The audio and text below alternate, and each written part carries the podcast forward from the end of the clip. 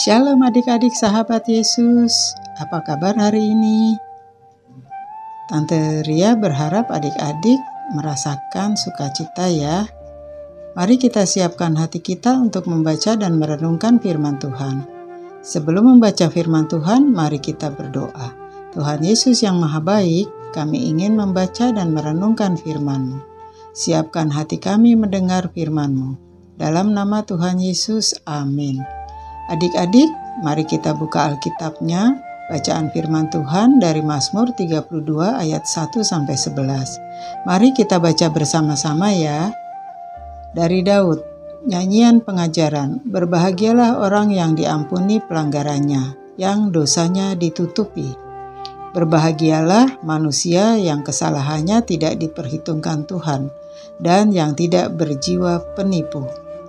Selama aku berdiam diri, tulang-tulangku menjadi lesu karena aku mengeluh sepanjang hari. Sebab siang malam tanganmu menekan aku dengan sangat berat. Sumsumku menjadi kering, seperti oleh teriknya musim panas.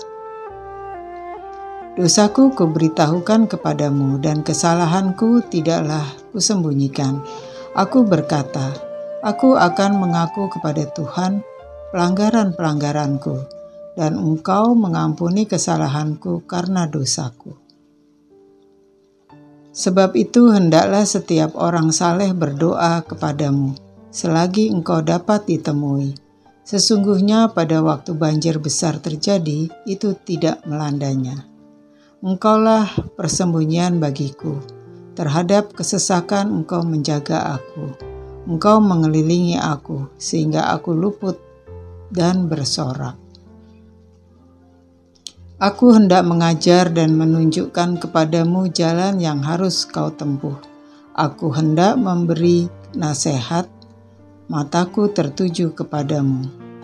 Janganlah seperti kuda atau bagal yang tidak berakal, yang kegarangannya harus dikendalikan dengan tali les dan kekang.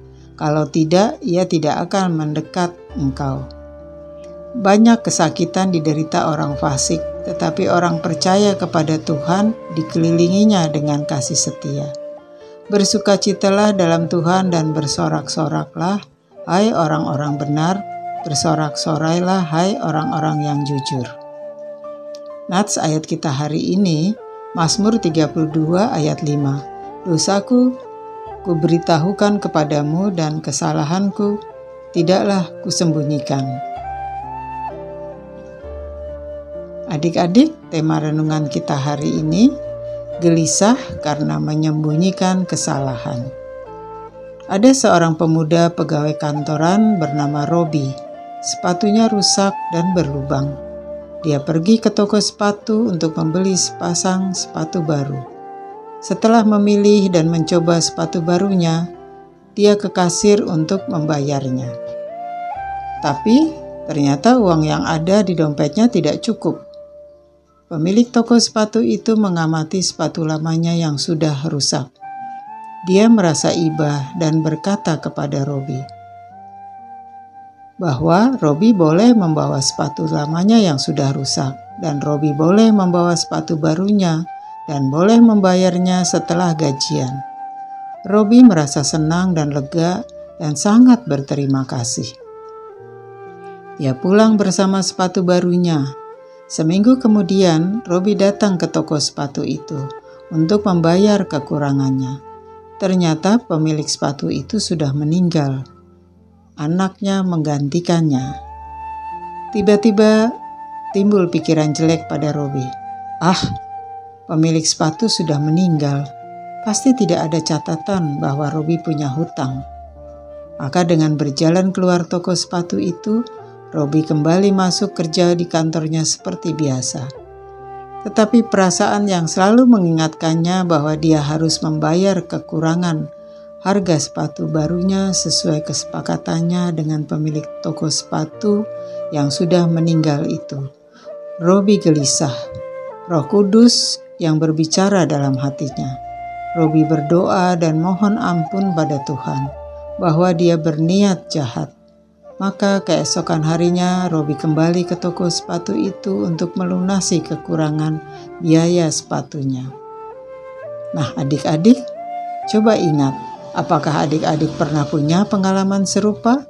Misalnya, memecahkan vas bunga milik mama dan pura-pura lupa, atau nyontek saat ujian atau ulangan. Bagaimana rasanya bila belum memahami kesalahan? Roh Kudus mengingatkan kita saat kita melakukan kesalahan dan dosa. Mari kita akhiri renungan hari ini dengan berdoa.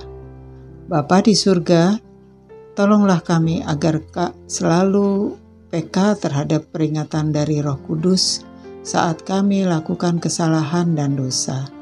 Terima kasih ya Tuhan, dalam nama Tuhan Yesus, amin. Sampai jumpa adik-adik. Tuhan Yesus memberkati.